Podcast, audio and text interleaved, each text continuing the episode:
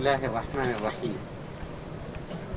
الحمد لله رب العالمين وصلى الله وسلم على نبينا محمد وعلى آله وصحابته أجمعين ومن سار على سبيله واتبع هديه إلى يوم الدين. ونستفتح بالذي هو خير ونسأل الله أن يوفقنا جميعا للقول الصائب والعمل الصالح. وأن يبارك لنا في الأقوال والأعمال إنه هو ولي ذلك والقادر عليه. أيها الأحباب قراءتنا في هذه الليلة المباركة كما اعتدنا في مثلها في قراءة السيرة النبوية العطرة. نستلهم منها الرشد ونستوحي منها الصواب. ذكرنا فيما سبق بأن المصطفى صلى الله عليه وسلم حينما وصل إلى المدينة أول عمل قام به هو أنه بنى المسجد. فالمسجد هو مكان العبادة وهو مكان التعليم وهو مكان الشورى وفيه الخير والسعادة للأمة في الدنيا والآخرة. فبنى النبي صلى الله عليه وسلم مسجده وكانت أعمدته من جذوع النخل وكان سقفه من الجريد وبنى عليه الصلاة والسلام مع الصحابة شارك في البناء معهم وكانوا يرتجزون حيث يقول أحدهم لئن قعدنا والرسول يعمل لذاك منا العمل المضلل. ويرتجزون أيضا اللهم إن العيش عيش الآخرة فاغفر للأنصار وللمهاجرة. الأنصار هم أهل المدينة والمهاجرة هم الذين جاءوا من مكة. وبنى عليه الصلاة والسلام بعد أن بنى المسجد بنى حجرات أمهات المؤمنين. وبنى بعائشة في البيت الذي أعده لها صلى الله عليه وسلم. ثم بعد ذلك عمل عليه الصلاة والسلام. ما فيه جمع الكلمة وما فيه اتحاد الرأي وما فيه التآلف والتواد. فمجتمع المدينة أي المجتمع الإسلامي ولا هناك مشركون في المدينة وهناك يهود ثلاث طوائف كلهم موجودون في المدينة. بنو قينقاع داخل المدينة. وبنو النظير وبنو قريضة خارج المدينة في ضواحيها. لكن بالنسبة للمسلمين على فئتين. فئة لا يملكون شيئا. تركوا المال وتركوا العقار وتركوا ما بأيديهم أو ما بحوزتهم تركوه في مكة فهم لا يملكون شيئا. وقسم وهم أهل المدينة. عندهم بعض البساتين بعض النخل بعض الماشية بعض العقار إلى آخره. فأول عمل قام به المصطفى صلى الله عليه وسلم لإزالة الفوارق وإبعاد ما في النفوس والعمل على الألفة والمحبة والتآلف والتواد أن آخى بين المهاجرين والأنصار. آخى بين المهاجرين والأنصار. فهم إخوة فيما بينهم يتوارثون إذا مات أحدهم ويتناصرون ويتساعدون ويتعاضدون. عند ذلك لأن المهاجرين جاءوا وليس بأيديهم شيء. الأنصار وإن ملكوا إلا أنهم لا يملكون أموالا طائلة أو أموالا كثيرة إلا أنهم نتيجة حبهم للمهاجرين ونتيجة تقديرهم ونتيجة التآلف. تنازلوا عن كثير من الأموال وعن كثير من العقار حتى أن حتى أن عبد الرحمن بن عوف قال له سعد رضي الله عنه حينما آخى بينه عليه الصلاة والسلام. آخى بينه وبين سعد قال أنا عندي بستانين خذ أحدهما. وعندي زوجتين اختر أحدهما لأطلقها فإذا اعتدت فهي لك. وعندي كذا أريد أن نتناصفه. فقال سعد رضي فقال عبد الرحمن رضي الله عنه عبد الرحمن بن عوف بارك الله لك في أهلك ومالك. دلوني على السوق. أين سوقكم؟ يعني محل البيع ومحل الشراء ومحل المتاجرة. فدلوه. فذهب في الصباح فما عاد في المساء إلا ومعه فضل من سمن وعقد باع واشترى وتحصل على السمن وتحصل على العقد في نفس اليوم. وبعد أيام وبعد أيام وجدوا في ملابسه أثر صفرة. فقالوا ما هذا؟ قال تزوجت. جمع مالا وتزوج. فسألوه كم أصدقها؟ قال قدر نواة من ذهب. قدر نواة من ذهب. فالرجل باع واشترى ورزقه الله واتخذ مالا. في اليوم الأول لم يعد إلى مكانه إلا ومعه فضل يعني زيادة من سمن وآخر. نتيجة بيعه وشرائه وبعد أيام رأوا أثر الصفرة في ملابسه فسألوه فقال تزوجت قالوا كم أصدقتها؟ قال قدر نواة من ذهب. فقد آخى النبي عليه الصلاة والسلام. وكان في بداية الأمر المؤاخاة تقتضي التوارث. إذا مات الأنصاري ورثه المهاجر. وإذا مات المهاجر ورثه الأنصاري. ثم بعد وقعة بدر نزلت الآية وأولو الأرحام بعضهم أولى ببعض في كتاب الله.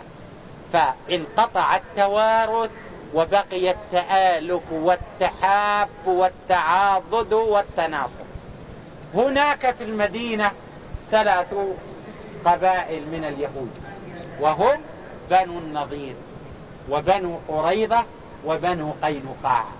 بنو قينقاع كانوا داخل المدينة فيه داخل المدينة. وأما بنو قريظة وبنو النضير فكانوا خارجها. وأول من أسلم حينما جاء النبي عليه الصلاة والسلام أسلم عبد الله بن سلام وكان حبرا عالما جليلا ذا عنده علم ومعرفة ودراية وفطنة. فأراد أن يسلم وجاء إلى المصطفى صلى الله عليه وسلم وقال أريد أن تسأل عني لأن اليهود عندهم من الخبث وعندهم من المكر ما ليس عند الآخرين. فأريد أن تسأل عني. فاستدعى بعدد منهم. قال ما تقولون في عبد الله بن, بن سلام؟ قال هو سيدنا وابن سيدنا وحكيمنا وكبيرنا وذكروا من عبارات الثناء والمدح ما لا زيادة عليه. فخرج الرجل وكان مختفيا.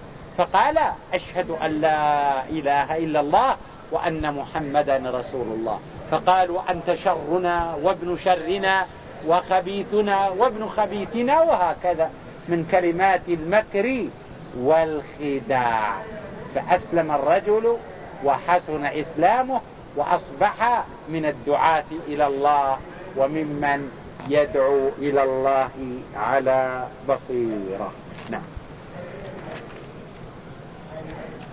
المؤاخاة بين الصفحة 139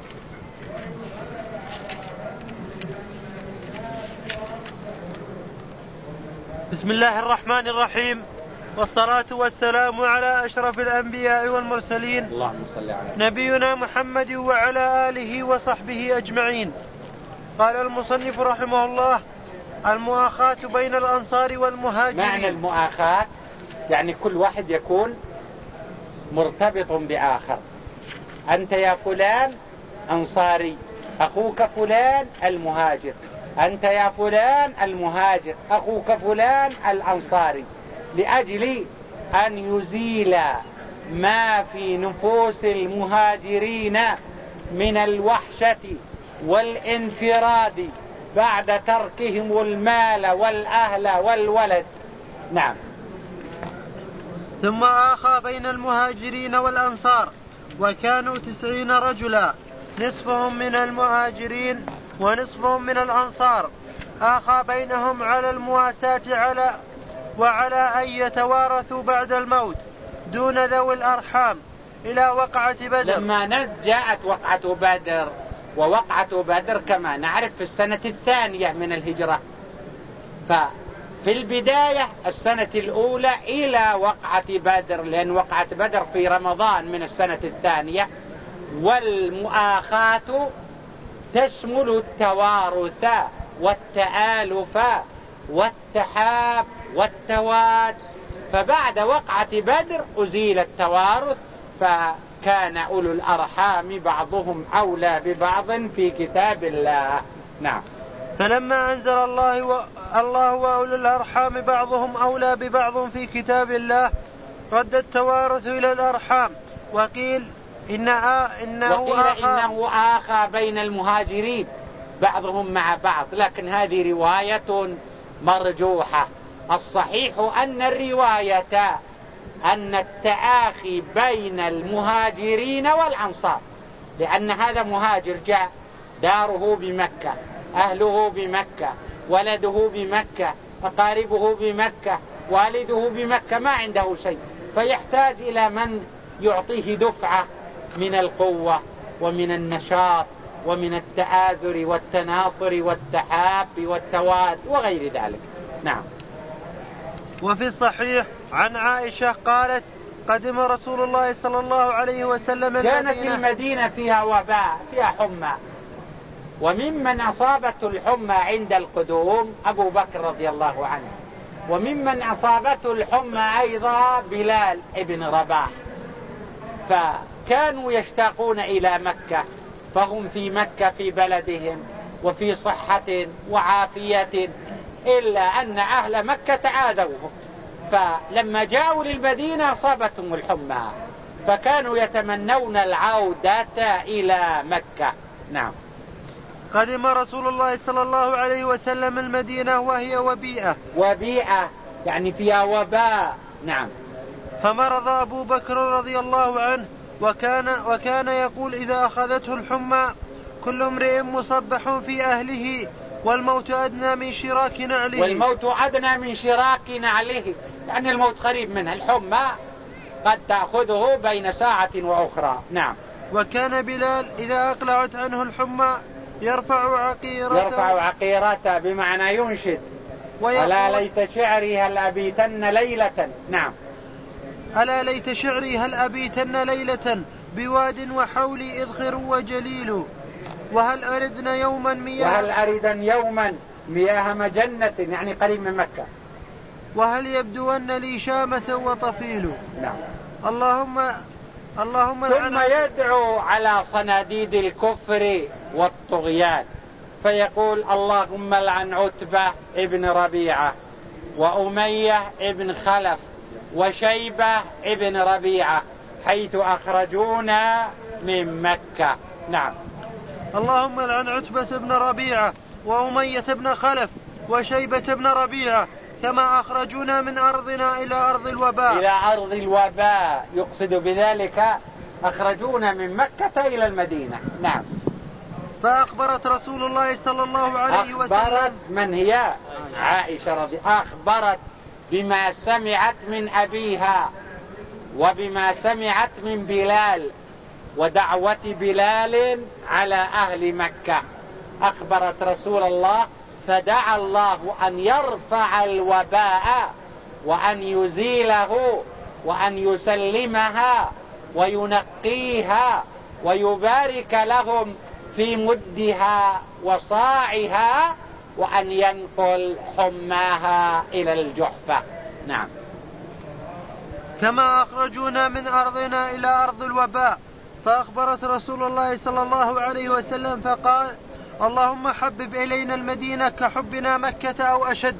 اللهم صححها وبارك لنا في صاعها ومدها وانقل حماها إلى الجحفة. فقالت فكان المولود يولد في الجحفة؟ فلا يبلغ فلا يبلغ فلا الحلم. يبلغ الحلم حتى تصرعه الحمى. يموت. نعم. حوادث السنة الأولى. وفي السنة الأولى زيد في الصلاة من الحوادث كانت الصلاة ركعتين. فزيدت في الحضر وبقيت في السفر. أتمت في الحضر وبقيت في السفر. فكانت الصلاة ركعتين. نعم. وفي السنة الأولى زيد في الصلاة الحضر ركعتان فصارت أربع ركعات وذلك في صلاة الظهر والعصر والعشاء. نعم. وفيها نزل أهل الصفة المسجد. أهل الصفة جماعة فقراء لا أهل لهم نزلوا ينزلون في المسجد. ليس عندهم بيع ولا شراء ولا تجارة. عبد الرحمن بن عوف رضي الله عنه لما قال له سعد يعني احدى زوجتي واختار احدى الدور واختار احدى البساتين قال لا بارك الله لك لا أريد ذلك بارك الله لك في اهلك ومالك أين سوقكم؟ فذهب إلى السوق وباع واشترى فما انتهى النهار إلا وقد رجع ومعه فضل من سمن وعقد. لكن ذولا فقراء ليس بأيديهم شيء. فكانوا يجتمعون في المسجد ومن لديه مقدرة من الصحابة يأخذ معهم يأخذ معه منهم من يستطيع أن يقدم له العشاء. فكان عليه الصلاة والسلام يأخذ بعضهم معه إلى بيته. نعم.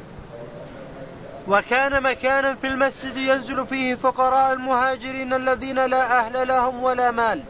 وكان رسول الله صلى الله عليه وسلم يفرقهم في أصحابه. فإذا جاء الليل ويتعشى طائفة منهم معه. تعشى طائفة منهم معه. يعني مع رسول الله صلى الله عليه وسلم حتى يسر الله أمرهم وجاء الله بالغنى للمسلمين. نعم. حتى جاء الله بالغنى.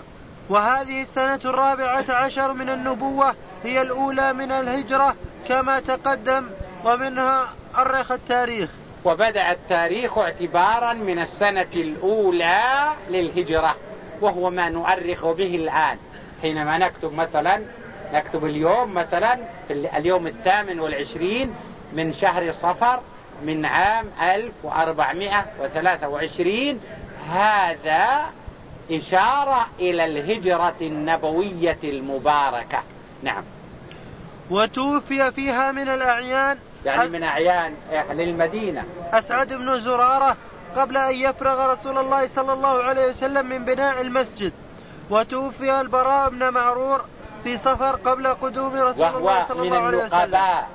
البراء بن معرور من النقباء كما مر بنا. نعم. وتوفي البراء بن معرور في سفر قبل قدوم النبي صلى الله عليه وسلم المدينة وهو أول من مات من النقباء. نعم. وفيها توفي ضمر بن جندب وكان قد مرض بمكة فقال لبنيه اخرجوا بي منها. اخرجوا بي يريد أن يظفر بفضل الهجرة. هو مرض في مكة قال اخرجوا بي.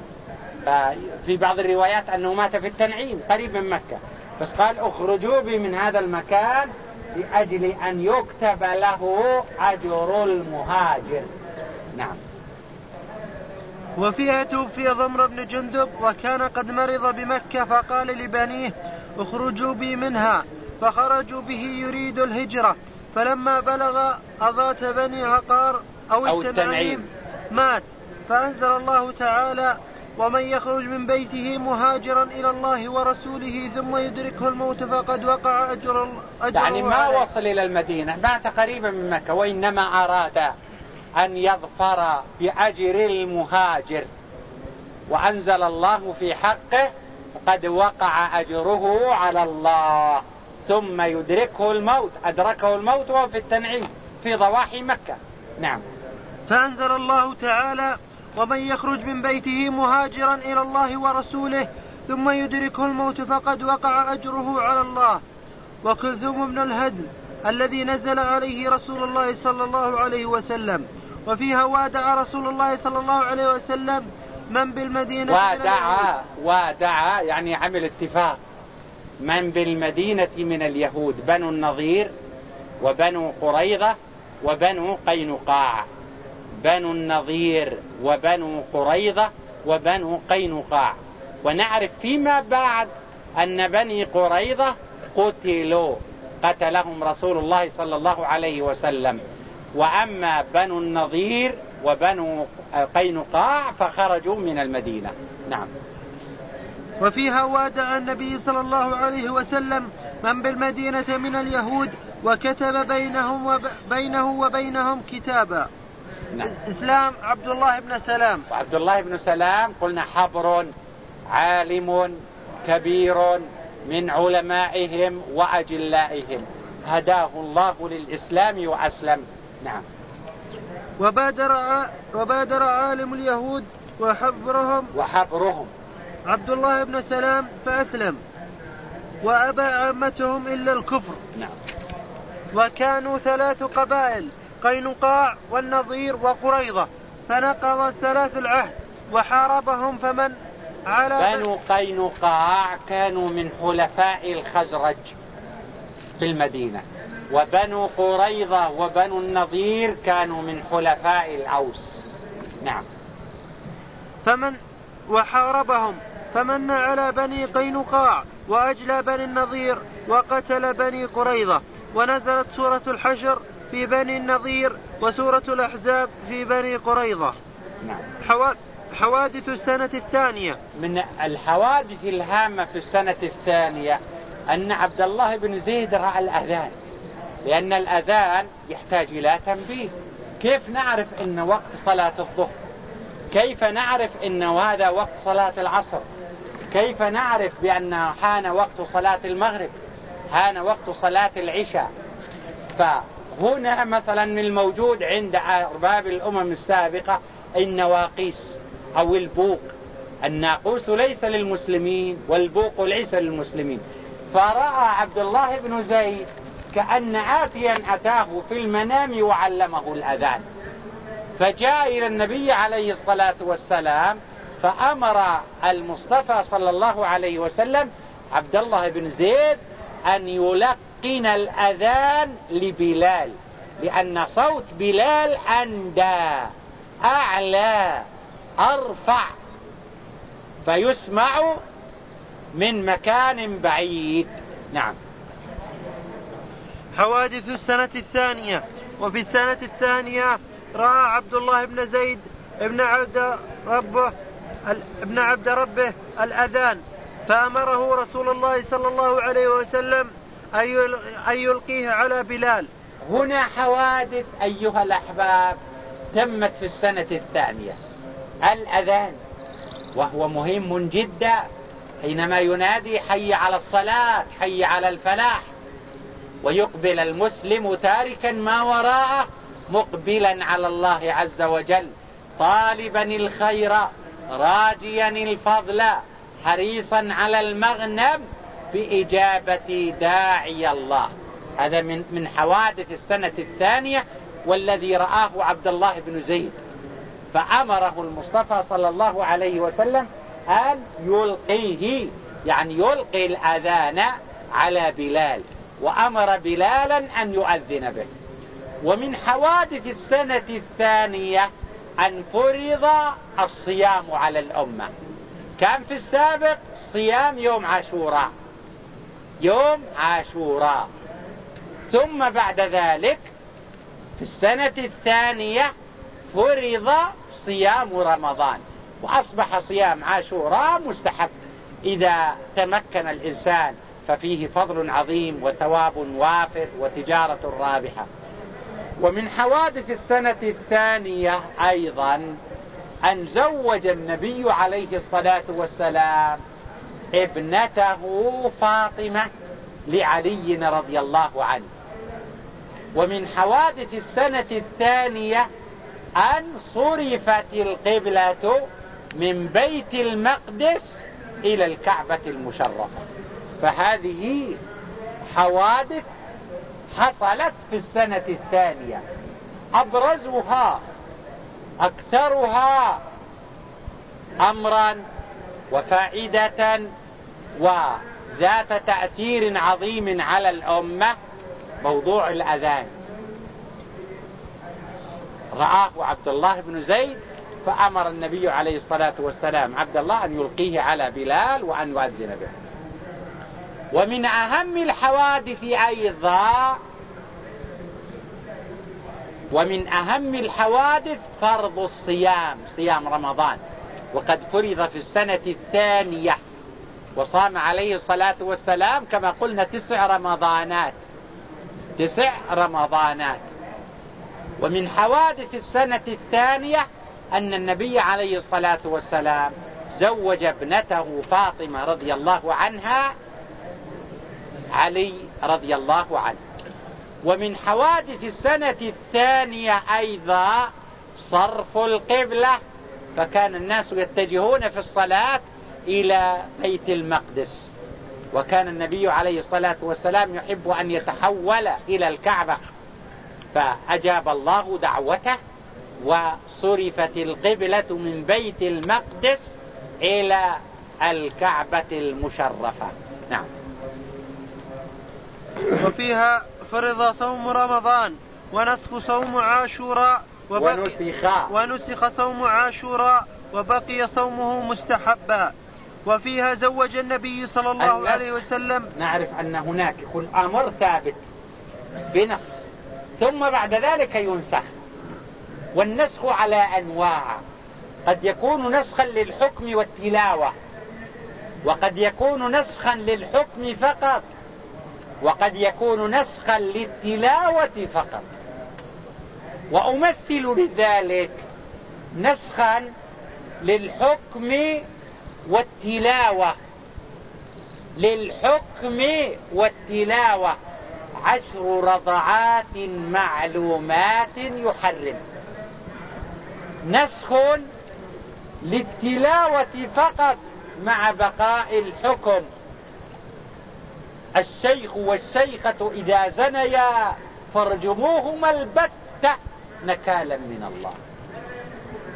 نسخ للحكم مع بقاء التلاوة في كون المقابلة بين المسلمين والكفار.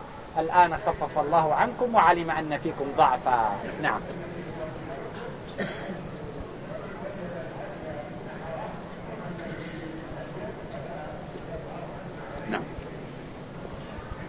وفيها زوج النبي صلى الله عليه وسلم عليا فاطمة رضي الله عنها عنهما. وفيها صرف الله عز وجل القبلة بين عن بيت المقدس إلى الكعبة. نعم. تحويل القبلة. وكان رسول الله صلى الله عليه وسلم لما قدم المدينة استقبل بيت المقدس ستة عشر ستة عشر شهرا.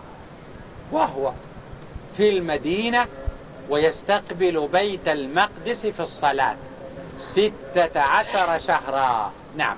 قبلة اليهود وكان يحب أن يصرفه وكان يحب أن يصرفه الله إلى الكعبة.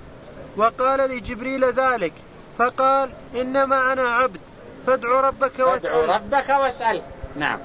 فجعل يقلب وجهه في السماء يرجو ذلك حتى أنزل الله عليه.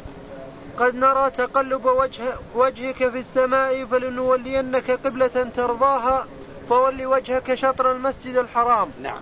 هذا فيه تحويل القبلة من بيت المقدس إلى الكعبة المشرفة. نعم.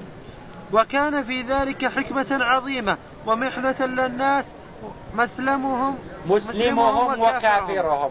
للمسلمين والكفار. نعم. فأما المسلمون فقالوا أما المسلمون آمنا. كل من عند ربنا. أمرنا بالتوجه إلى بيت المقدس فقلنا سمعا وطاعة. ثم أمرنا بالتوجه إلى الكعبة فقلنا سمعا وطاعة. نعم. فأما المسلمون فقالوا آمنا بكل ما عند ما عند ربنا. آمنا به. كل من عند ربنا. وهم الذين هدى الله. ولم تكن بك بك بكبيرة عليهم. يعني ما كانت في مشكلة عندهم. ما في ما. الآن أمرنا الله عز وجل أن نتوجه إلى الكعبة نقول سمعا وطاعة. في السابق أمرنا أن نتوجه إلى, بقت الم... إلى بيت المقدس نقول سمعا وطاعة أيضا. نعم. وأما المشركون فقالوا فقالوا رجع إلى ما كان عليه. رجع إلى ما كان يصلي إليه. وهو الكعبة. ونأمله أو نتوقع أن يعود إلى ديننا وإلى ما كنا عليه نحن في السابق. نعم. وأما اليهود فقالوا وأما المشركون فقالوا كما, كما رجع إلى قبلتنا يعنون الكعبة يوشك أن يرجع إلى ديننا وهو عبادة الأصنام والأوثان. نعم. وأما اليهود فقالوا ما ولاهم عن قبلتهم التي ما ولاهم عن قبلتهم التي كانوا عليه نعم. وش السبب؟ نعم. وأما المنافقون فقالوا إن, إن كانت القبلة الأولى حقا فقد تركها. وإن كانت باطلا فكانوا على الباطل فيما سبق. شوف الآن كيف يعني هذه الشبهة لدى المنافقين. وهذا الافتراء. قالوا إن كان اتجاهه إلى بيت المقدس حق فقد ترك الحق. وإن كان باطل فهو في السابق على باطل. أما المسلمون فقالوا كل من عند ربنا.